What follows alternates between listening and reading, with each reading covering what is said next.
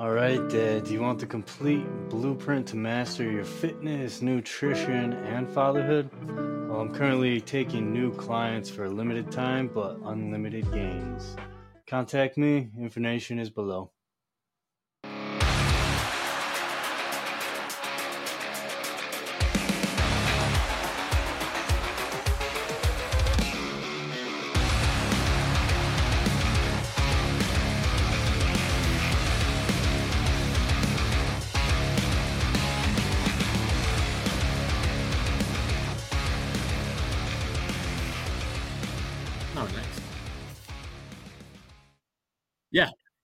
Yeah, I can hear you fine.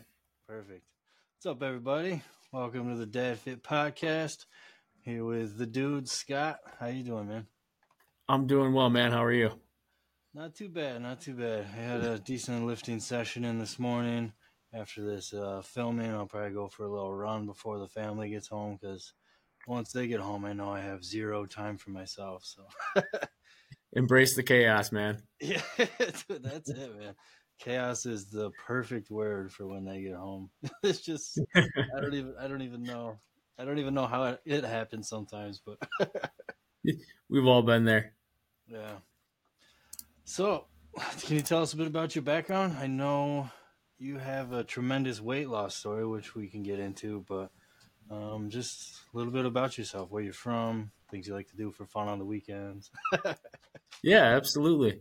So, uh, you know, I'm I'm I'm 37, and uh, I've I've lived in Wisconsin most of my life, outside of uh, when I spent some time in the Marine Corps. Um, I went into the Marine Corps at you know when I was 19 years old back in 2005, and got out in 2009. And um, my wife and I we moved to uh, Milwaukee, and we spent about a decade there.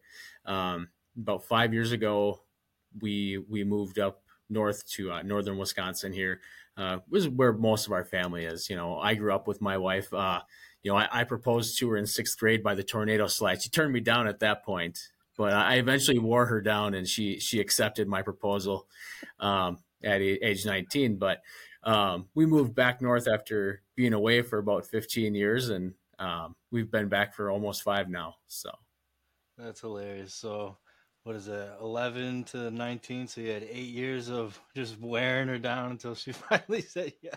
Just about, yeah. I mean, I, I asked her out about, you know, every other week in high school and she, she said no all the way up until she, uh, until I was after out of boot camp. And, uh, I don't know, I think it was the uniform that finally broke her.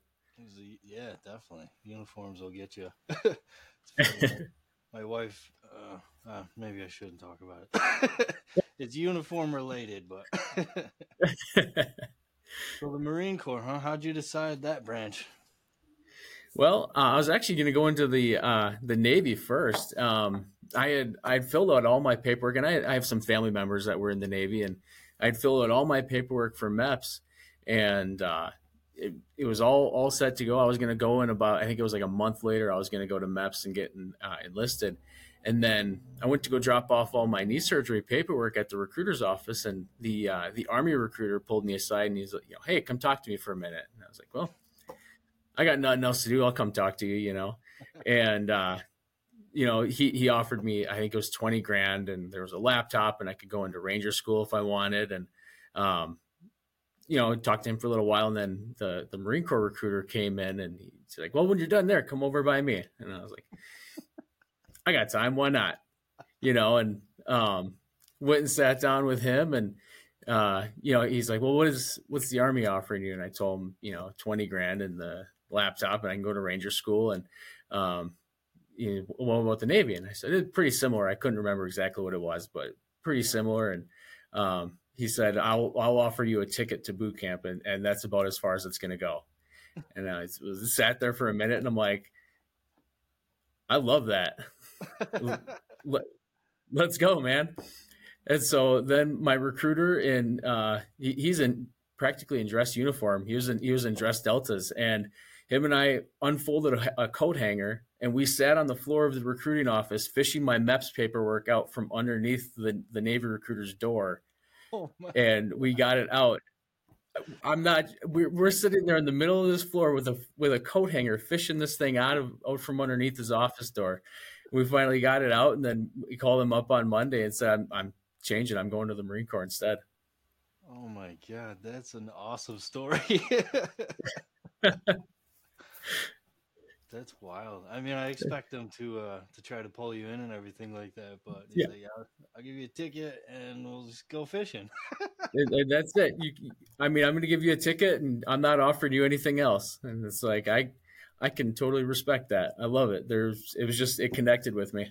Yeah, yeah. I honestly, I mean, that that resonates pretty well with me too. So Yeah, I, can, I can get behind that and be like, oh, that sounds like the hardest, worst possible path, and for some reason, I'm drawn towards things like that. me too. Let, let's make this as difficult as humanly possible.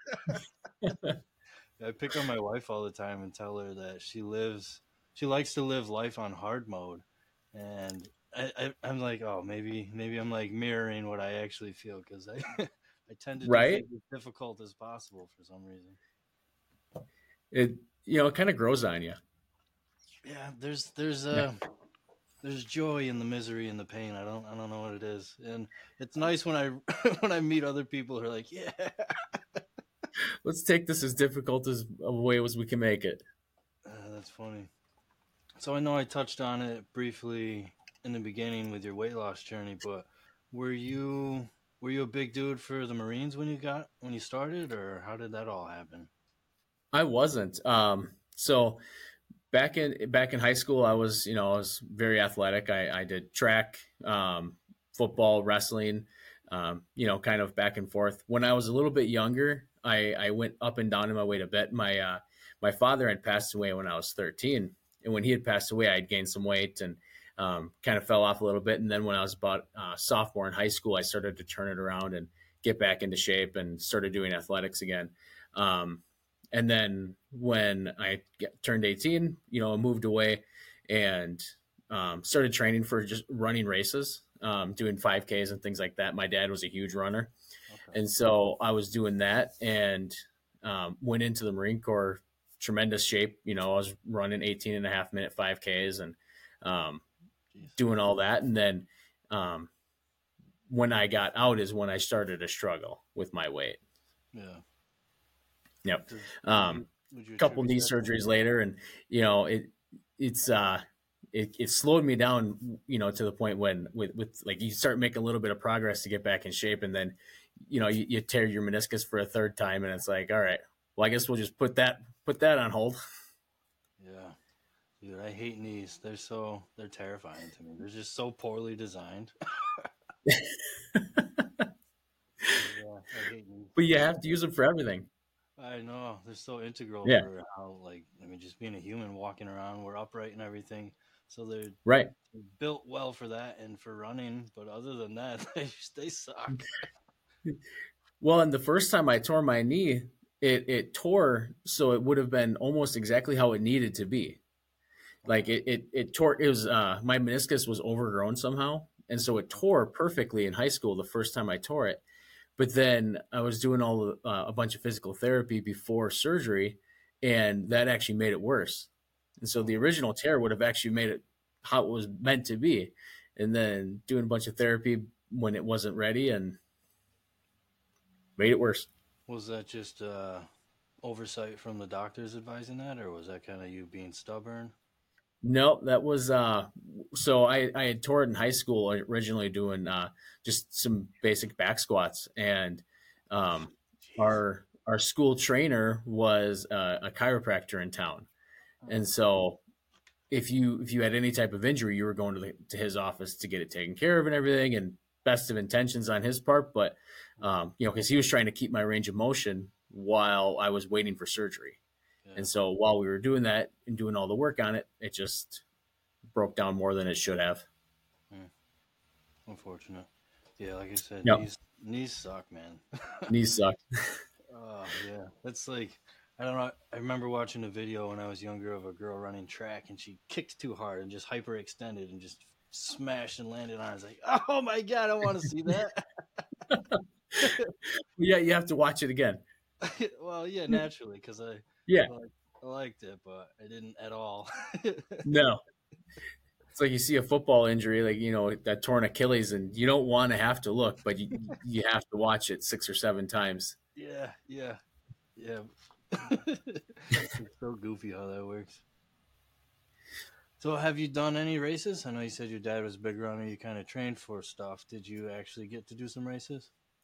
Yeah, I, I did some when I was younger, um, a lot of 5Ks. But so before he passed away, he always wanted to run a marathon. That was one thing he, he talked about it for years. And um, so he was a shift worker at a paper mill for his entire adult life. And I remember being a kid, like he'd get off a third shift at 6 a.m. and he's waking us up at 6:30 because we have a two-hour drive to get over to, to Colby or to, to Grandview to go to a race for him. He'd run his race at nine in the morning, and then we'd hop back in the vehicle and come back home by noon and and do it all over the next weekend. It's we did I mean we were doing that all the time as kids. And then um, I kind of want one of my goals is to try and finish what he had done uh, for the marathons and um, this past summer, I really started to get back into running uh, quite a bit. Uh, after I dropped, um, I think I was at about 80 pounds of weight loss, and then I started slowly uh, getting back into running. And um, on October 14th, I did the Whistle Stop Half Marathon up in Ashland, Wisconsin. Mm-hmm. And uh, now next summer or next year, I plan to do uh, five half marathons and then the the Whistle Stop Full Marathon. Nice. Yeah, that's awesome, man. That's gonna be. I, I think you're gonna cry. Like I don't. I am pretty sure I will. Well, but that's yeah, huge accomplishment and very emotional on so many levels. Oh, for sure. And, and, I mean, it was so cool this last time doing the half marathon because um, a my, my plan was to uh, I, I, had two goals. Uh, first one was don't embarrass myself, and then the second one was finishing under two hours. And you know, I we we left and uh, we we left the the depot and um, at the three mile mark, I got to see my my wife and kids. They they were at the the turn to to cheer me on, which was great because it was a, a cold and rainy morning. I think it was like 34 degrees and um, we had freezing rain and I had worn a long sleeve shirt and I was already starting to sweat because you know three miles and it was perfect to get to see them because I could toss them my my sweaty nasty shirt. And then I got to they were uh, they were at the six mile mark, which was cool. So there's all these like every mile and a half, two miles, there's a interval with with water and things, and I wasn't expecting to see them because they were going to go uh, uh, birthday party shopping for uh, one of their cousins, but they decided to just make that stop and uh, say hi to me, and so I got to see them then, and it kind of gave me a boost. And um, then before I know it, like I'm coming to the end, and I finished in an hour and 45 minutes, so 15 minutes ahead of what I had even wanted to do. Um, so that, that, was really sweet because like they kept trying to catch up to me. Like they saw me at the six mile and then they thought they would see me again at nine and 12. But by the time that they got there, I was already past it because I was way ahead of my, my normal pace. That's awesome. That must have felt great. It was awesome. Yeah. It, I, it's one of those days when you like you could felt like you know feel like you could go for another 10 yeah yeah definitely yeah did you hire a coach to help you with the training on that, or did you program it yourself?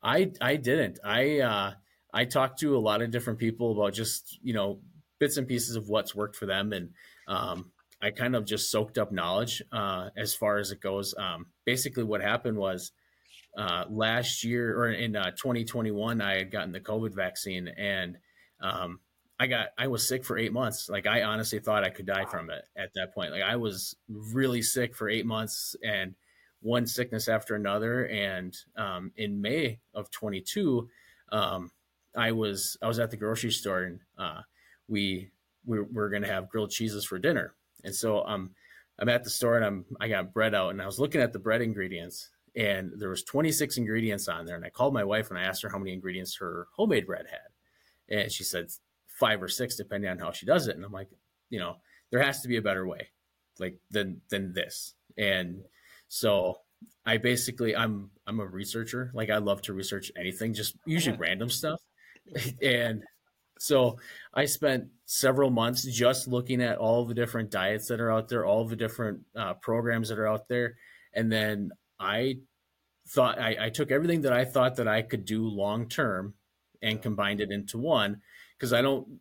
What I didn't want to have happen was start, stop, start, stop, because that's kind of what my pattern was for years. Yeah. And so I I took all this information and on November 20th of last year I started and uh, over the course of well almost a year, you know, took off 111, 112 pounds depending on the day.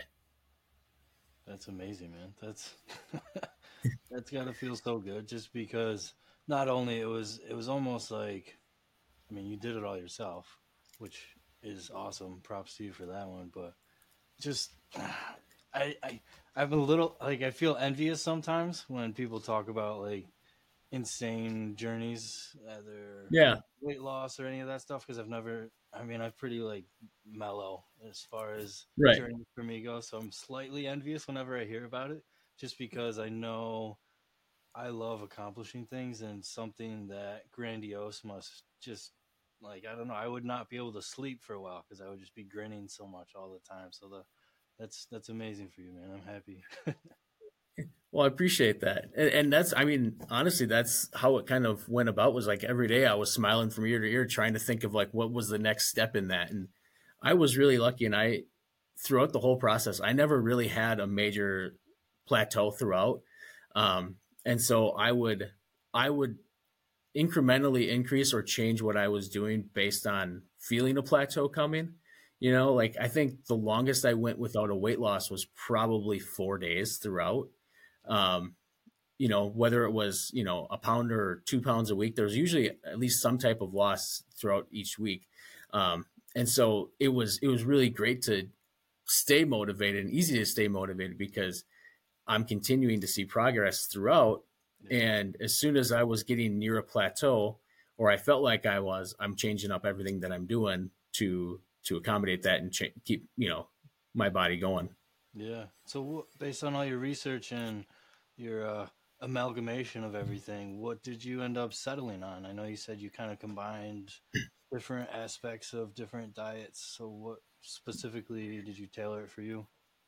Well, um, so first off, so I took what I did in, in 2016. My brother-in-law, a brother-in-law, or no, my brother and I had done a lot of uh, weight loss together. So we had each lost about 51 pounds in 2016 okay. and then regained 55 pounds in the same calendar year because there was there was no uh, diet and there was no long-term plan to it it was just lose weight and see what happens like i i specifically remember bragging to so many people like I could eat whatever I wanted and still lose weight, which is was absolutely true. I could eat whatever. I could have ice cream every day with my kids and still lose weight based on what I was doing, but there was no long term plan for it. And so what I ended up doing was I took the uh, animal based diet from Dr. Paul Saladino and the uh, carnivore diet with uh, Dr. Shawn Baker, combined them into one. So I'm having meat, eggs, fruit, and raw honey. Basically, um, some days I'll have that. If I'm doing a lot of cardio, I would add in that fruit and raw honey. And then if it was more weight training, I would do carnivore days um, and just mostly have meat that day. And I did that for about seven months while just walking.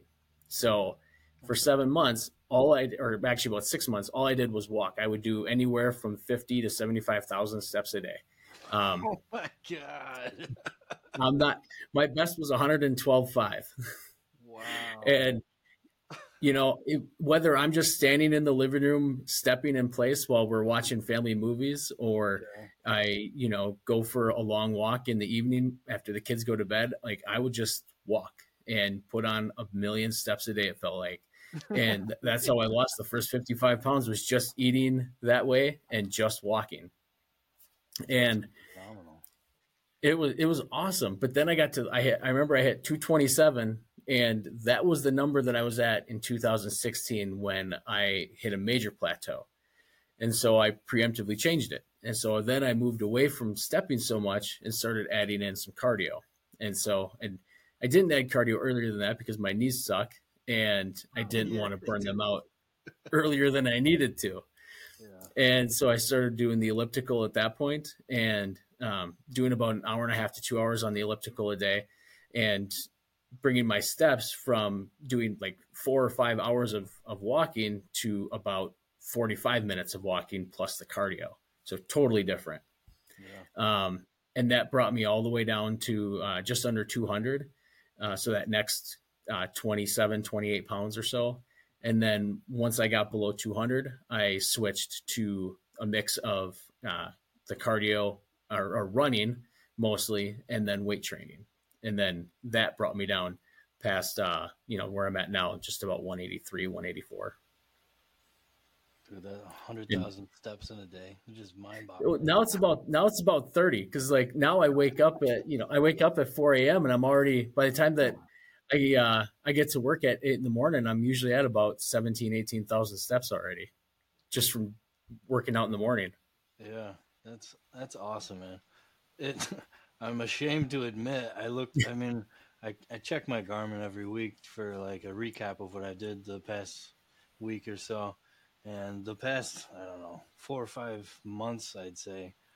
I'm, I'm averaging about five thousand steps a day, maybe. And it's like, yeah, I got I got to get on that. I mean, the number's are arbitrary because I I still am pretty fit and cardiovascular Yeah. wise, I'm all right, and I still do my sprints and my zone two stuff. But yeah, on average, just because of the days where I don't run, I get like two thousand steps, and it's like, right. man, this is bad. Two thousand Well, it- steps. You're you're doing that for breakfast, man. I well, I have to because you know by the time the the kids come home from school, you know it's yeah, it's Chaos. game over. You know, and they're at the point now that they're trying to work out and they're trying to to do things with me uh, down you know down in, downstairs in the gym, and so my time has to be early because otherwise they're going to miss out on their opportunity. Yeah, yeah, and that's that's a huge shift in my training and mindset since becoming Okay. a father. Because I, I mean, I would always just train regardless. If, Mhm. if, if if it was scheduled, I didn't care if something came up. I wasn't gonna go. I was gonna go train. But now Yeah. that I, now that I'm a father, it's like, well, I actually really would rather spend time with the kids because I actually like my kids. So they're, they're they're way more important than if I get a lift in. So it's Yeah. definitely hard harder to try to find those hours and find the time to lift appropriately and as intense as I used to. I definitely don't since becoming a father and recently I've been okay with that. I've it's Mhm. taken me a while to like accept that this is like the new norm for a while until they're older and then maybe if I'm into it again as hardcore then I can go lift multiple times a day if I want to. But yeah, it's definitely it's definitely been a fairly big mental shift for me personally since becoming a father. It's like I I would rather I don't want to be here for hours. I want to go hang out with my kids because they're gonna grow up and they are growing up so fast. And I always say yes if they ask me to do something. So it's it's a nice shift to be able to do that. Eh, well and to be able to you know like I, I remember when i was at my heaviest i was i remember saying like you know there's either there's no time or i'm i'm giving all of my time to my kids and so that i'm too exhausted to do it myself but now that i've i've lost weight now i'm in, in really good shape and now all of a sudden like i have endless amounts of energy to be able to keep up with them like i'm you know, I've already, by the time that they wake up in the morning, I've got an hour and a half of working out under my belt, and I'm ready to go still at eight thirty when I'm putting them to bed, and you know now they're keeping up with me. Yeah. How old are your kids? Uh, I've got a nine year old boy and then a six and two year old girls. Okay. Yes, I have a Mhm. eleven year old or ten year old daughter, and then uh, like a nineteen month old or something, like a little baby. I don't know what she is. Yeah. so, Little yeah, one. I was, I was just curious because you said that.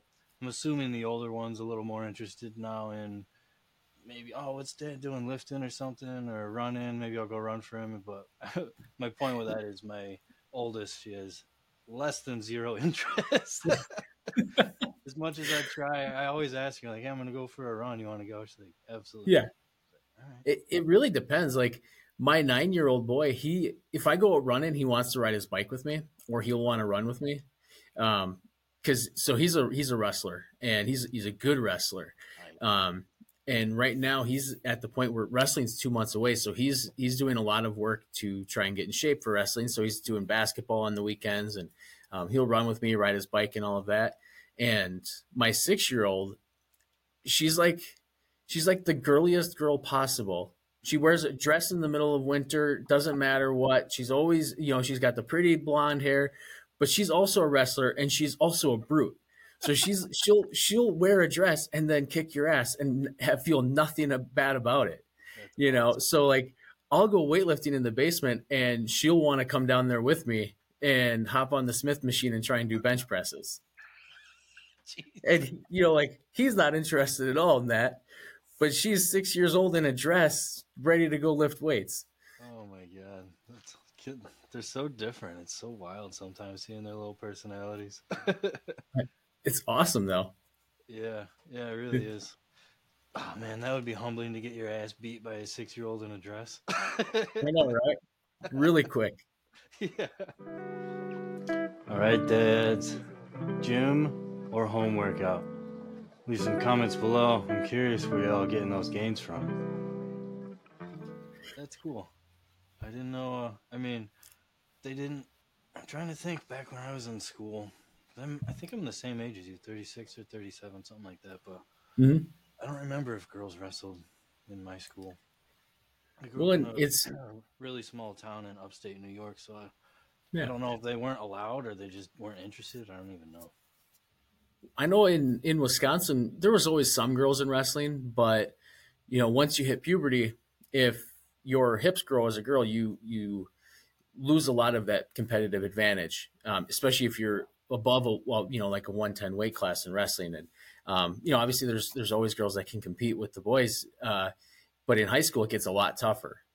Now, last year, and there was only a couple hundred female wrestlers in the state of Wisconsin at that time, and now last year Wisconsin created a whole separate uh, girls division for wrestling, and so now there's thousands of girls that have joined wrestling in the in the state over the last year and a half, and it's so cool because now you go down to state and there's a separate girls division, and you watch these girls down there that have been wrestling for years that have been held back and are just killing it.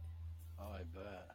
Yeah, uh, it's it's cool. Like I was talking to one of the coaches from uh, one of our our rival schools, and um, both of his girls made state last year, and dude's just grinning ear to ear, and like it's like it, that is awesome.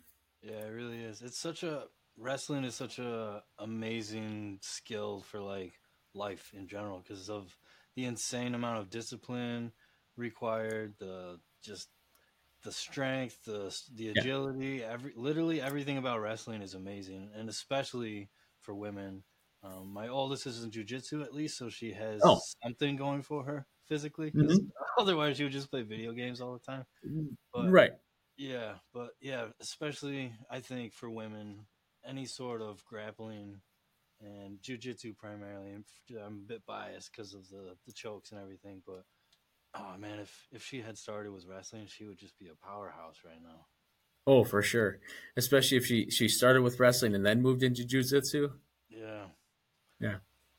Yeah, I did jujitsu for a while, and whenever there was a wrestler there, you could tell because they were just like obnoxiously aggressive, is super strong.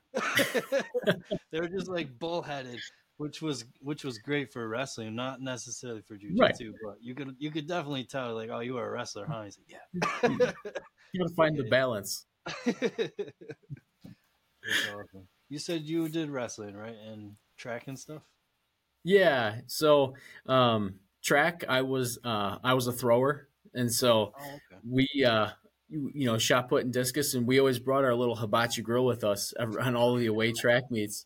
And We'd always grill out like br- brats and burgers, and so you know the, the throwers we'd be the first ones done, and then we're grilling out. And uh, uh, I, I remember one time when you know none of us had were runners on the the thrower side, but then um, there's a couple of the the kids that had gotten uh, food poisoning that day, and uh, they asked us if we would run the four by one hundred, and I mean it was absolutely a train wreck. But we did it, and none of us fell, which was great. And we had already just we had just eaten, you know, from our grill, which was even better. We didn't fall, so we we made that. And then uh, for wrestling, um, I did it all the way through uh, fifth grade, uh, and then I took a couple year hiatus, and then I I started up again in high school, and that was always my favorite sport. Yeah. Yeah, looking back on it now, as I'm older and more into fitness, I definitely wish I had of a, a grappling background. Just because, I mean, I did boxing and stuff as well, so Mhm. anytime I'd come up against a grappler, I would just get demolished. Like I can out punch you all day, but you're just gonna tackle me, and then I can't do shit. Once you've got a hold of me. yeah, right. Yeah, once you get in yeah. and grab me, I'm done. It's it's an insanely right. useful skill for real life. I know when my my brother, he's got uh, three boys that are about the same age as my kids, and uh, my oldest, whenever we're there, you know, they're always wrestling. They're a bunch of boys, and you know, it doesn't matter if you're younger than him or older than him. He's got you. He's got you because he's he's also got these ridiculously long legs, and so like he'll get a hold of one of his cousins and get them down, and he'll throw in a leg, and then it's just it's over. it, I, I love the kid. He he has virtually no upper body strength, but he is really really good at wrestling because he ties people up, and he'll just he'll win by points over and over and over. Like uh, I, the, not last year, but the year before, he went uh, 12 and one in his season, and all 13 of his matches went all all three rounds. He didn't win one by pin or get pinned uh, until his very last match. He got pinned, and it's like the dude just he just goes and wears him down the whole match.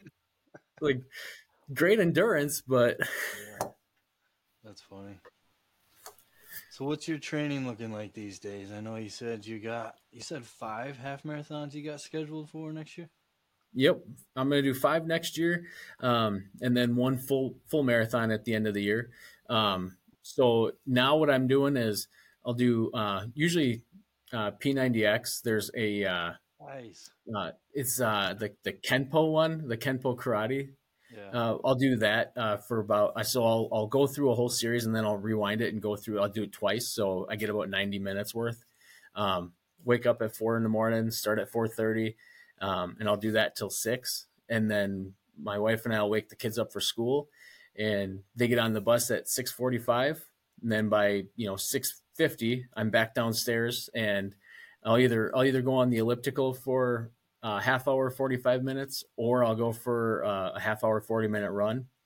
Um, do that, come home, quick shower, and I'll get to work by eight. And uh, once I finish work, um, I'll pick up the kids from school, and then I'll, uh, you know, I usually lift with my my daughter and my son for, um, you know, about half hour, 45 minutes while I make dinner so it's up and down the stairs, back and forth, back and forth, making dinner and, and getting in a set over and over and um, do that. And then uh, that's what I usually do during the week. And then on the weekends, I primarily focus on weightlifting um, so I can focus a little bit more time to it. So um, during the week when I lift uh, while I'm making dinner, it's usually um, the uh, more resistance training with uh, different things. Um, body weights and things like that, and then I'll I'll hit weights harder on the weekends. Nice. Does your wife yeah. participate with you guys in all this? She thought I was nuts at first. Um, so, I mean, you know how you, you know the, the old saying that you know life love is blind, right? Well, like my wife, she finds all these old pictures of me from just a year and a half ago, and she's like, "I really don't remember you looking like that." I'm like, yeah, me neither. I didn't remember me looking like you know that terrible either. But thanks, you know, I appreciate it. yeah, backhanded compliment. right. Well, she uh she um when I started doing the the food side, she thought I was just nuts because like I left out every vegetable, you know, and she loves vegetables. She has a, a gigantic sixty by sixty garden, and she nice. uh, she processed like two hundred gallons of vegetables this year uh, into canning and things like that. And, um, you know, now over the, after I've moved past that initial stage, I've added all that back in for the most part uh, on the whole food side. But she thought I was nuts until she started seeing me like having real results. And then she jumped on it with the, uh, the diet side and she's dropped, I think she's dropped 36 or 37 pounds now herself. Um, and she's, she's looking great. She's uh, she's enjoying it now. She's going to start adding in. Um, she's she's past the the hard part of her year, so a lot of her work would take her from 7 a.m. till 7 p.m. most days, and that subsides now throughout for the next you know eight months or so. And so now that she's she's past that hard point, now she's going to start focusing herself. Um, she's going to start waking up early at the same time as me. She wants to start doing some of that early morning stuff before the kids get up. That's awesome. Do you think you inspired her for all of that, or she kind of had that in her past and is kind of being rekindled, or? No, I think I think my crazy has rubbed off on her. Is what it is. Good. Like- It's good crazy. yeah in a good way you know like it's uh you know the way that i i put it to her was like for myself like i can come up with 10,000 reasons not to work out at 5 in the afternoon or 7 in the afternoon. Like i, I can think of reasons all day not to. I got a hangnail i got a headache I, long day at work you know it doesn't matter. I'll, I'll i'll find an excuse. But there's there's not really an excuse i can come up with at 4 in the morning other than i just want to sleep. You know? The the excuses run pretty dry at that hour for me. And so now that i've started doing that and um my my energy levels somehow i've because I, I was a, a late night person so i'd be up till midnight and now i'm in bed at at nine o'clock with her and now my energy is like just through the roof every day even though i'm waking up really early You're just winning every day, man. i'm all right with that Hell yeah, you should be. That's that's people's goals in life right there. Wake up early, be full of energy, get a workout in, eat some steaks, and just go kick the rest of the day's ass. right? Like last Friday on the the Marine Corps birthday, um, you know, we my my kids had a Veterans Day program, and uh, my uncle he was uh, he was in the Navy, and he came up. Uh, my kids invited him to the the program, and so he came and spent the night with us. And um, in the morning, I got up and I, I did my normal P90X routine, and then I went out for a, a seven mile run before the program, and um, I got back to the house, and well, he's he's well, how are you how you doing there? And I was like, well looked at my watch. I was like, well, it's it's uh, eight in the morning, and I've got twenty two thousand five hundred steps. I've I've got one hundred and eighty minutes of working out, and uh, I'm feeling pretty good. You ready to go? yeah, he's, he's sitting there rubbing his eyes, It's- waking up. Well, it, he, he's rubbing his eyes, but I mean, he's his own story. Uh, when I started, I actually um, I started losing all this weight, and it inspired him to to do something. Um, he almost so he was pre or he was diabetic for twelve years, and uh, last year, the year before, almost lost his foot and his eyesight. Um, and then I started doing all this work, and I started sharing with him what I've been doing, and so he decided to do it himself. And the man dropped sixty pounds, and uh, I mean his his blood sugar went from an average of three fifty to an average of one hundred six. Uh, he's almost completely reversed his type two diabetes, and Nice. it's like, yeah, he's doing it just by diet. yeah, yeah, Yeah. Tell him to throw in some cardio and some exercise and some strength training. He'll uh, completely reverse type two. That's amazing. Yeah, he, started. Uh, he's gonna. He uh, picked up some adjustable dumbbells. He's gonna start doing some some weight training at home and take that next step. Nice. That's awesome, man. That's that's one of the biggest like things that I love about being a coach specifically is just being able to inspire people to improve their lives like that. I mean, I know you're not necessarily a coach, but you are setting the standard for your family and that's something so important and that's got to make you feel amazing. It it makes me feel really good when my kids will ask me, "Is this a healthy snack or is this not a healthy snack?" You know, like when now they're they're seeing food completely different than how I viewed food as a kid. Um, and when I was when I was a kid, if there was you know a, a package of you know hostesses or whatever was out on the counter, you know that's you know you grabbed it and you went. There wasn't really any any education behind it, and that's through no fault of my parents. There wasn't there wasn't knowledge behind it back then. You know, there was a food pyramid. You eat a bunch of eat a bunch of cereal and, and move on with the plan of your day. You know, my mom thought she was doing the right thing by giving us oatmeal every other hour. yeah. You know, all and- the, all the low fat foods that were pushed on all of us Yeah. growing up, it was like so wrong. Yep, it's it's completely wrong, you know. And like uh, one thing we do at our house is uh, I let like my kids they love who does you know all kids love ice cream, you know. and so what we'll actually do is we'll actually make uh, yogurt ice cream. So we'll take uh, either you know zero or two percent, or even the the full fat uh, uh, Greek yogurt, and the kids can throw in a um, throw in some peanuts or some apples or strawberries or whatever, and they can make that, and then we'll put it in the freezer before dinner, and then by the time that we're done with dinner, they've got strawberry ice cream in their own way, and it's like yeah, it's it's Greek yogurt and strawberries, and it's awesome.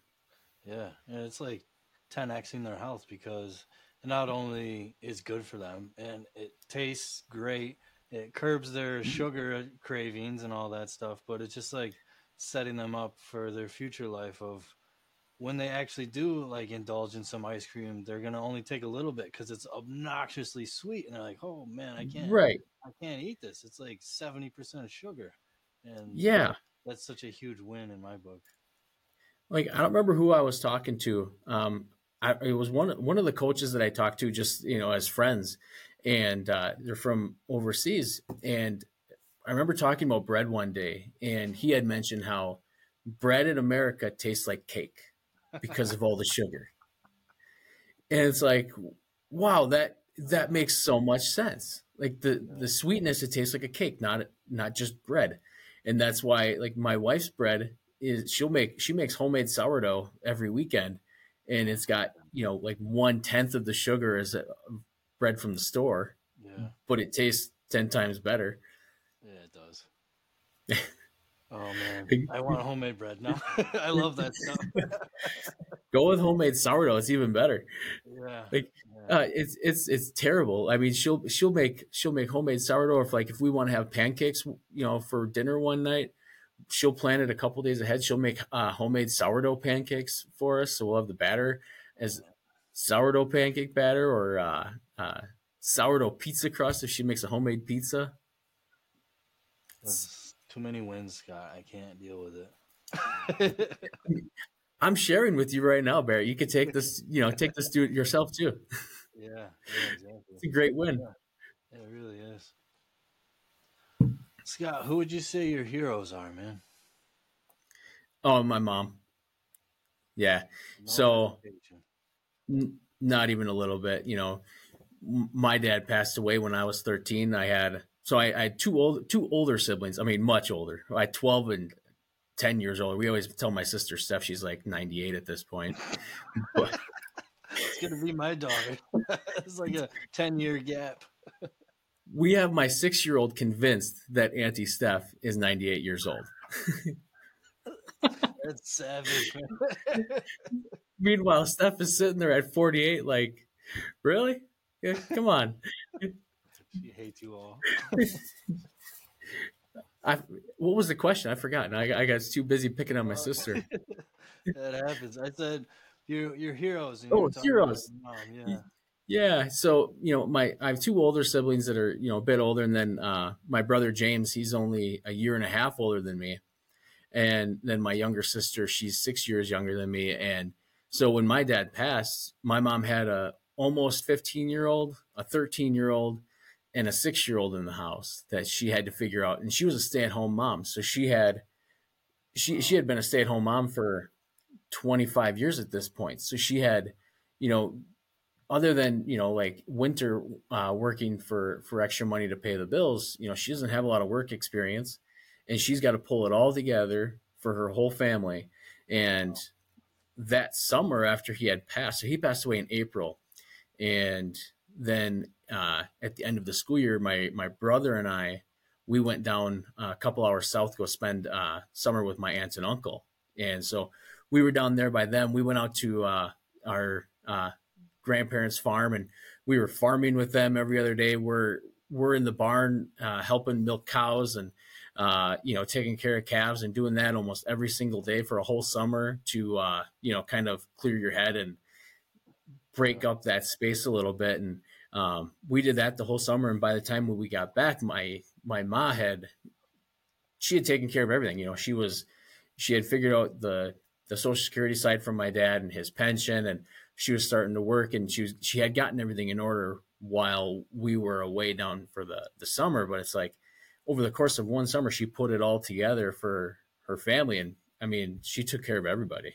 yeah yeah, that, that's I would pick your mom as a hero too. That's I can't even imagine that. Uh, I mean, when it comes to family related stuff like that, there literally is no other option. It's it's not a binary choice. You just do it, and you just have to figure it out. Yep. Yep. Yep. Man. That's intense. Yeah. Uh, going going through the farm stuff. So I grew up, uh, like I said, upstate New York, small town, and I worked on a dairy farm like that. So I can I can relate to the awful summers of shoveling the hay and the shit and just baling hay and milking the cows. And I honestly, now that I I mean I have a white collar job now, so it's I reminisce about the days when I used mm-hmm. to be able to just be in the fields and hang out with cows and stuff. And it seems so goofy because I couldn't wait to get away from it at the time. But now it's like, uh, now you'd go back and do it in a heartbeat. Yeah, now I'd volunteer to do it. Like, hey, Chuck, man, you, you want some help over the summer? I need to get out of Long Island. right? That's Take funny. some time to get up there and sling some shit. Yeah, yeah, exactly. yeah, I remember one summer. So the the baler on his wagon it broke, so it was, it was just a small farm, small dairy farm, me and the owner. And so he would drive the tractor in front and bale the hay, and then I would have to get out and just throw the, throw the 80 or 90 pound bale of hay up into the wagon. I was like, I don't know, 13 or 14, but I don't know. That definitely gave me a good work ethic at the time because I had to do that for like eight hours straight, and my back was so strong. I wish I could have that back still. I'm well, if of my 13 year old back. you start slinging square bales for a summer, and that'll toughen you up real quick. Yeah, yeah, exactly. oh, that's funny. So, what would you say is the the lesson in your life that has taken you the longest to learn? For me, longest to learn was the nutrition side. So, okay. it's you know like unless you have the nutrition side, you know, I'm, I know you're a coach. I know you've heard it and probably said it 10,000 times that you can't out exercise a bad diet. Yeah. And when, no matter how many times I would yo-yo over the years, like there wasn't, there wasn't a year where I wasn't trying to get back into shape, you know, former Marine, I want to get back into that for years, yeah. but every year I would lose 30, 40, 50 pounds. And then there wasn't a accompanying uh, diet to to maintain it long term. You know, when you, you take a week or a weekend off to for a vacation, and then all of a sudden you stop doing it, and then you gain it back, and then you do that cycle every year, and that consistency is what's helped me maintain it and and keep that. Um, yeah.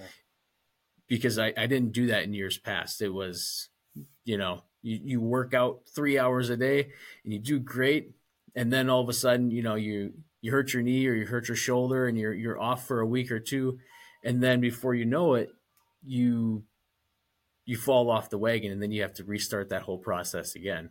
Oh, yeah. And that was that was the hardest part for me to learn. Yeah, it's definitely it's such a slippery slope too like especially if the injuries are involved because they're even they just compound the effects even more because you literally have to take time off.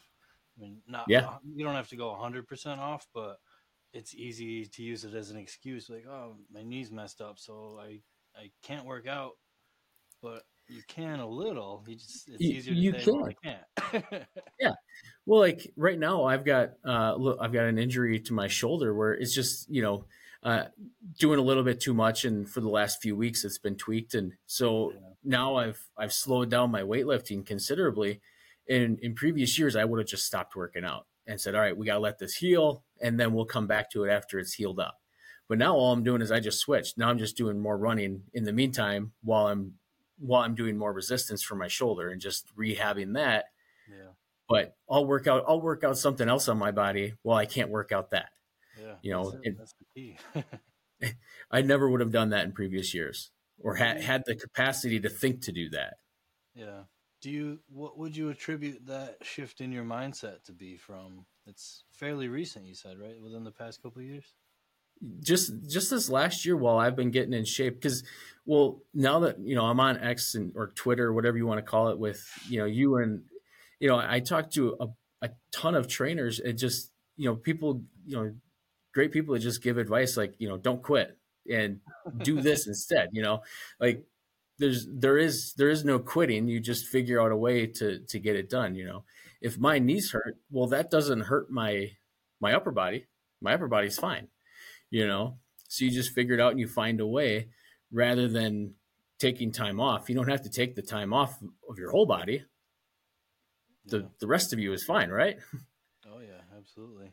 So you Right? would say it was more of a just the communal aspect of social media, I guess. That's that's Oh, for sure. Like- biggest shift for you. my wife laughs at me because I'm not like, you know, yeah, I have a Facebook account, but I don't talk to anybody on Facebook. And, you know, like you, you go to, to wrestling practice and I'm the dad that's watching. I'm not hanging out with everybody joking around. You know, I'm watching and just enjoying and doing the things. Yeah. And then I'm on Twitter and I've got, you know, I've got you out east. I talk to, to, you know, coaches and friends that are in Wales and all over the country. And I, I tell her these things and she's like, you know, this, this isn't you. And I'm like, well, this is, but it is because like this this community is like so incredibly supportive that Yeah. you know, yeah, you know, you're not my coach, but if I ask you a question or I need some advice, like there's there's a dozen people that jump right to it. Like, yeah, man, like you know, I've been here. This is what I've done in the past. Check it out. Try it out. Yeah, yeah, exactly. That's honestly been the biggest surprise for me, and I've spoke about it on previous episodes before, where I'm I'm pretty anti social media in general, to be honest with you, and I've found an enormous amount of value in Twitter just from exactly what you're saying, just the that it actually is a communal aspect to it that's been missing in real life for me specifically Mhm. because I work from home, so I don't go out much anymore in general, and so I don't get to interact in real life with people as much as I would like to. And it's nice, albeit digitally. It's not the best Yeah. medium, but it's and exactly my. That's one of the biggest reasons I started the podcast too. Is I just want to be able to chat with cool dads and get to interact with people like this. And like I said, Twitter has been surprisingly awesome. It- I think that's been the coolest part of that is like you get to meet people that you're going through these same experiences as you, you know, fatherhood and trying to stay in shape and, you know, you, you're go around the world and you can meet all these different people and like I can guarantee you if you and I ran into each other we would hang out you know like if we know each other through Twitter but if we you know we run into each other on a race you know we're gonna we're gonna have fun we're gonna race each other on that race and at the end high five and have fun you know whereas if it's just you know Joe Schmo from town I you know yeah I'll say hi but the, Yeah. move on with the plan of our day but Twitter's been very very supportive and I've enjoyed it Yeah, me too. It makes it honestly makes made me feel less lonely, and it sounds goofy, but it, it is because a lot of people that I interact with in real life have no desires or ambitions or relate to anything that I Yeah. enjoy, and a lot of that is fitness related and fatherhood and all that stuff. But and you're working from home yeah. yeah, so yeah, I just talk to my wife and daughters most of the time. Which is good, but yeah, it drives me Oh, yeah. sometimes. sometimes you just need you, you need that different aspect yeah. And specifically with a lot of the things that I'm trying to build in general with my whole dad fit community and the whole masculinity aspect to it. I feel that's severely neglected in day to day life. And it shows. Like, if you go to the park, you see dads just sitting there on their phones, not interacting with their Mhm. kids. And it's just raising a bunch of shitty kids, in my opinion. And it's, I don't, I don't, I don't understand that. And it's nice to be able to reach out and have people that are like, yeah, I don't understand it either. And it's like, Right. okay, I'm not alone in this because that's all I actually see in real life. You're not seeing a mirage. Like, it's everywhere. It's oh, it drives me crazy, man. it's uh it's it's the distraction that that gets you know so many people caught up whether it's in their phone when they're at the playground or they're they're watching their kid at the ball game and you know they're they're off in la la land. Um, you know being present being in the moment you know. Oh, I was I always pick on my wife because we go places and she's got to take a million photos, and and that's great, and I appreciate the photos. But then I, you know, like me, I she'll ask me if I took pictures of this, and I'm like, no, I was watching. Like, I, I never, I never think to even, you know, take a picture of most things because I'm, I'm so engaged and like I want to be there. Yeah. And, and Yeah. she, she wants to, you know, take the pictures and remember it and uh, share that with, you know, uncles and family and all of that. And I never even think of it. it's funny. I I play both sides of that coin, honestly. So I have a, I mean, I have like a, a DLSR DSLR camera. So I, I Hmm. purposely and intentionally bring the camera, and I set aside time consciously where I'm gonna just be like, all right, I'm just taking pictures right now, and then Smart. then I put it in my bag, put it in the car, and then I'm there fully present with everything. So it's it's kind of like a best of both worlds for me. Um, but yeah, my wife, she's she's always on her phone. It's like, But "Get outta here." I always tell her like I would take pictures, but I never think to do it. Like I I just never think of it. Like you know, yeah, when when my kid is on the podium and he's getting his medal and everything, yeah, I'm I'm sitting there taking pictures too. But when he's in the moment, like I I don't even think of it. He's in his match. I'm I'm busy yelling at him. yeah, I don't have time to sit there and stare at a tiny version of him. Right. That's funny. So, do you think becoming a father has changed your perspective on fitness and nutrition? Or was Oh, for sure. more- No, it's so ever since I became a dad nine years ago, I've I've always tried to set the right example. You know, that's what fathers are there for. They're you know the parents. You're there to guide your kids, and You would think. I've y- y- it's what you're there for, right? yeah. And you don't always make the right decisions, but you, you try your best to. And um, I think right now I'm at a point where I'm I'm I finally put all of the all of the answers together for myself to set the right example. You know, Nice. and previously I had this aspect and I had that aspect from time to time, but I never was able to put it together. And my kids see that now too. And know, like I said before, they're making those healthy decisions for themselves and they're working out and doing all these different things. Like my kid is asking me to go play catch in the yard a lot more or in the basement. And, you know, then mom comes down the stairs and asks what we're doing. And we're definitely not playing catch, mom. I promise you that. We're not, we're not playing football in the house. No, no, that would never happen in this household. You know, it's like they're they're just they're always now that I've gotten into shape, they're always moving their bodies now, and it's like that's so cool. You know, even if it's in the basement, just messing around, like they're always moving, doing something. Hmm. Whereas before, you know, they were probably watching TV and hanging out, and they do that too, but they move a lot more now. Yeah. Yeah, it is. It's amazing how influential we are as parents, even in the moments where we're not trying to be. Because they, Yeah. oh my God, they're little sponges and they just pay attention to everything except when we want them to for some reason. Right. find that a little suspect personally, but yeah. you, heard everything I said to your mother when we were trying to talk privately, but when I asked you to brush your teeth, you suddenly can't hear.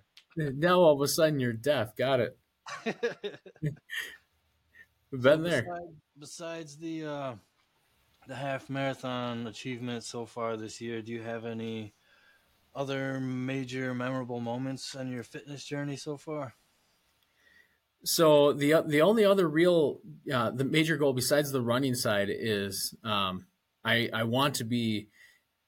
I mean, it's kind of an arbitrary goal because I don't know where I was exactly, but I want to be as strong as I was when I left the Marine Corps in 2009 by the end of 2024, and I'm I'm pretty close at this point, um, but I want to get past that. Um, You know, I always tell my wife my my major goals are to be able to do anything I want, whether it's go for a run or go for a hike or a swim, or if I want to run a half marathon on a Saturday afternoon, I can do that. And then the other one is to be strong as shit. So, Yeah. like, and it it doesn't matter if you know if my have a bum shoulder for a couple weeks or whatever. If I have to you know do extra running for a couple weeks while that heals up, and then I come back and I hit the weights hard, so be it. You know, yeah, that's perfect. but I, I want to be I want to be that dad because you know it's going to happen at some point. When your kid gets into a, into a fight or an argument with somebody and they say my dad can beat up your dad i don't want to i you know i don't want to say mm, yeah i don't know. No I, I'll, I don't i don't want to have to fight anybody but i want to be able to think in my head like yeah i absolutely could. You're right. Yeah yeah you don't even want the other dad to and, and entertain the idea of yeah there you go like, nah yeah. You no. don't have a chance, man. no. That's funny. Like uh, I was I was doing uh, I did uh, a, a challenge where I was trying to do 100 push-ups a day for 100 days. And by I think it was like day 45 day, or day 45 or day 55, I did 2500 push-ups in 98 minutes. And so I went from 100 a day to I did 2500 in 98 minutes. And I was texting my brother and my uncle and you know i told them and my brother he was like oh yeah you know i i, I could do i could do that too but uh you know i don't have the time for it. And i'm like there's no you can't. Don't you you could pretend. But yeah. you you couldn't. That's such a brother comment. Like you got you i know don't be a bitch prove it then just just admit it that you can't do 15 right Oh, that's funny. Gotta have brothers like that. Yeah. Yeah, I, I was supposed to have a brother. Didn't quite make it. I was a little too strong in the womb, they told me, so. twin? Or yeah. potentially would have been twin? Yeah, yeah. Hmm. Survival of the fittest, I guess. There you go. so I've I've struggled oftentimes since becoming a father to be able to prioritize myself. Um, and I don't know you specifically, but how do you prioritize yourself? And did you ever struggle with that in the beginning? Well, it's really funny that you said that because for years I would always say that I was ninth place in my house. So everybody oh, else yeah. got two turns. Oh, I, I no, I've got a wife and three kids, and I would say they all got they all got to go twice or count twice, and then I count. And then all of a sudden, like I was getting going on everything, and it's you know my priorities do matter. You know, I I matter. My health matters. My you know what I want to do matters, and yeah. just because just because what I want to do takes a while every day doesn't mean that it can't happen. You know, it takes it it takes a few hours a day to, to get the, the workout that I want to do. Yeah. And that's fine. So if I still want to do that and want to be able to get what I want out of the day, I'll just do it earlier. And then I have the whole day to be able to give the rest of myself to my family, you know? And it took me a long time to recognize like it's okay for me to, to take that time for me and to have my time to, to do what I want I just have to find the right time to do it so I can give the rest of myself to my family. Yeah, I think that's something. It just happens to be at four in the morning. Yeah, yeah, I definitely think that's something we struggle with as men, in particular, is that it's we're we're like we're the protectors, we're the providers, so it's always easier to sacrifice for ourselves if our family's needs are being met, and it's it's certainly something I've struggled with a lot, and I still struggle with it, but I've gotten better with it where it is okay for me. I always felt selfish, honestly. That's that's the word that would pop yeah. up into my head. Is I mean, I could I could be hanging out with my family right now, but instead I'm in my dirty ass basement lifting some weights and stuff. And I was like, I, would always rush through my workouts and stuff, and I never yeah. quite got to where I wanted to be. And I, like I said, I always felt selfish, but fairly recently, say the last six months or so, um, there's been a fairly decent mindset shift in my brain where I don't feel like I'm fully capable of showing up for my family 100% unless I actually take care of myself 100% like yep. I used to.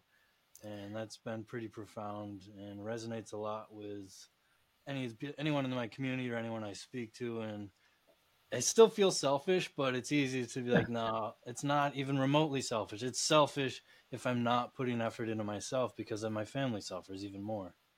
Well, yeah, you know, you want to be able to be there with your family long term. You know, I always say that when I'm a grandpa, I want to be able to race my grandkids. You know, I want I want to I want to show up for a 5K at 65 years old and challenge my 15 year old grandson and then beat them in that race. You know, yes. like I, I'm sure eventually my my son is going to best me, but I'm going to put that day off as long as I possibly can. Yeah. And in the process, he's going to be better, stronger, and faster because of that himself. Yeah, exactly. I think it took me a good 15 or 16 years before I finally beat my dad in something because he never he never let me and he even no. taught me the whole time too which was hilarious now that I look back at it and uh, yeah it the sense of uh, accomplishment when I actually beat him without him letting me is something I see a lot of kids lacking because their parents just let them win or they just get participation trophies which I hate with a passion stupid nonsense like that. It's like you're not teaching them shit. You're making right. them weaker. Well, and like when it like me and my my son will play basketball in the driveway, and you know, yeah, he's he's nine years old, so I'll still let him win. But I'm making him work really hard for it, and I let him win by like missing shots. I don't let him win by letting him dribble past me. Yeah, you know, right. I'll miss a shot to, to keep him in the game and let him push really hard to win you know, I'm still going to block him 10 times, but that 11th time, I'm going to let him make his shot. Yeah. You know, but it's like, it's just a different mindset. You just, you want your kids to succeed and have that. I want them to be resilient, you know, and like, if I lose to dad, that doesn't mean that I stop playing. You know, I'm going to come back and I'm going to beat him next time. Yeah.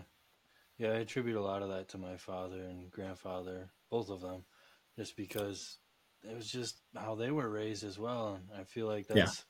that's something I try to project in my messages and the community that I build. And it just needs to be a lot stronger men in leadership. And I don't believe in toxic masculinity. Um, I, I believe there's toxic men for sure. Yeah. But the there needs to be that desire. Like you have to you have to be able to do hard things as a man and you have to accomplish right. things. That's what motivates and drives us. It, I, you know, and I think men, men need to work. I think that there's a, a passion in their, in, in the male psyche to physically do labor and physically work. Um, at, at, our house, we raise, we raise all of our own chickens and ducks and geese. Um, so all of our, our most of our meat for the year we raise on our own property. And every single night, my son goes out with me, and we'll be out there for anywhere from, depending on the night, 20 minutes to an hour and a half taking care of all these animals. And he's putting in work and he's he's learning a great skill at the same time. And then at the very end of summer, he's right there alongside us, processing all of these animals to to feed our family for the next year. Yeah, you know, like that's that's a hard uh, it's hard for a nine year old to conceptualize, you know, like we have meat chickens that we're going to eat, and then we have pet chickens that we keep, you know, but like he understands it, he gets it, and he's he's there throughout that process because he's taking care of his family at the same time, and he totally understands. I'm doing this and caring for our family at the same time. Yeah, it just makes him appreciate everything so much more too, because there's such a massive disconnect with normal day to day living mm-hmm. with people's food. And we do the same thing here. We don't quite have as many animals yet, and mainly because we live in Long Island, so there's we're yeah. pretty close to the city, so we can't have everything yeah. we want. But yeah, we have chickens. We also have a giant raised vegetable garden bed and all that stuff, and it's just it's so important to me to be able to yeah. have that connection with my nutrients and being able to put in the work to be able to feed my body and my family. And it's nice that your son is so deeply involved with that. And I, he's going to be an awesome kid. He's a wrestler. He's, he's going to be a good kid. he's a, he's a cool dude. Yeah. yeah. And he's lucky. He looks exactly like me. he's probably as humble as you then too, right? Just about, yeah. Oh, he's great. getting there. Well, we've been going about an hour, so um, I don't wanna. I want to respect your time, so I don't want to keep you for too much longer. But do you have any specific rituals or traditions with your family that you think uh, influence? Ah, I forgot where I was going with that. Shit, I lost my question. I can answer it anyway. Yeah, so. we'll keep it broad then. I don't. I, I, I know I had it focused on fatherhood, but I don't. I, I lost yeah. it. So for uh, when it relates to you know my health and fitness, um, for I always look at it. You know, I don't do cheat days. Um, I cheated myself for 36 years in doing spiraling and doing yo-yoing and all of that. Um, but I refuse to not treat myself with my family. And so tradition, just like everybody else, is you know you know, like everybody in the holidays, they always go crazy during, you know, like November and December, uh, birthday parties and all that. They always go nuts and do everything wrong for a series of days in a row or weeks in a row. And while while we still partake and still do holidays and everything, and now what we do is we do treat meals. So if it's a if it's a birthday party, you better believe I'm still gonna have cake and ice cream with my six year old. Oh, yeah. It's gonna happen you know, I'm still gonna I'm still gonna have um, you know coconut cream pie on Thanksgiving, but what that next meal, I'm right back on what I would normally do, and I'm very blessed in that my wife is extremely creative, and so like she'll make all of these foods use generally using the exact same ingredients that I would use that, that I would eat anyway under my diet. So even though I'm we're having you know, cake and ice cream for for a birthday party, it's you know, all foods that I would normally eat. It's you know, using raw milk and eggs for, grown in our backyard than yeah. in, instead of you know batter from a box. yeah, exactly. That's awesome, man. Yeah. Well, at the end of these, I usually uh, ask if the guest has anything they want to pitch. I mean, I know you're not a coach or anything right now, um, people give you a follow on Twitter, X, whatever the hell it is now. Um, anything else you want or point people towards, or? I would just, I would say, you know, I'm, I'm not a coach. Um, I, I don't, I don't want to be a coach. I couldn't handle, you know, that type of. coaches you know like that that responsibility of checking in with your clients every single day and making sure that they're on point like power to you man i can't do it like, that's dedication right there and uh, all I would say is find your resources and reach out to people because people have, you know, there's no one size fits all and there's nothing that's going to, you know, be the right fit for everybody. But there's a lot of really great ideas out there and there's a ton of awesome people out there that want to help. And, you know, not everybody's trying to, they're, you know, like people aren't trying to sell you a product necessarily. They're just, you know, like if you have a question, people want to help you know, and find your resources and talk to people. Love it, man. That's such a just a great overarching theme for life in general. and talk to dads because hey, we're all in that same struggle. Yeah, that's for sure. Struggle. It's it's amazing how rewarding and frustrating it is simultaneously. it really is. Totally worth it at the end. Yeah. Especially when they're asleep. Oh man, they're so cute when they're sleeping. they really are. That's they're getting any cuter. Well, Scott, I appreciate you taking the time to chat with me, man. It's been a blast. Um, like I said, I'll put all the links to your stuff in the show notes, and that's it, man. Thank you again for coming on. Absolutely, Barret. Nice to see you. We'll talk to you soon. Catch you later, man. Bye. Hey, have you found any value in any of these podcast episodes? First of all, I appreciate you for listening. And I would love to hear from you, to be honest with you. If you could leave a review, uh, some ratings, share with your friends, it'll all help build the DadFit community.